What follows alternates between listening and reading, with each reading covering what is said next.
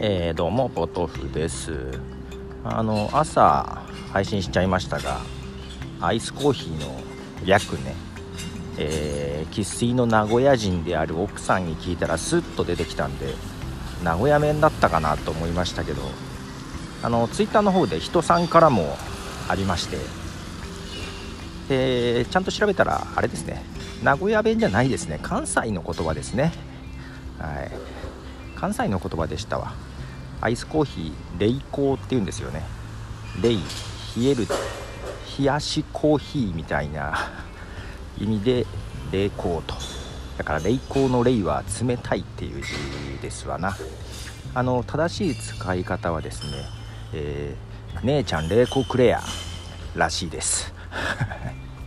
使わねえ。冷凍らしいですよ。はいそんだけですね。はい。あれなんでうちの奥さんすっと出てきたんだろう。それが不思議です。でアポトでした。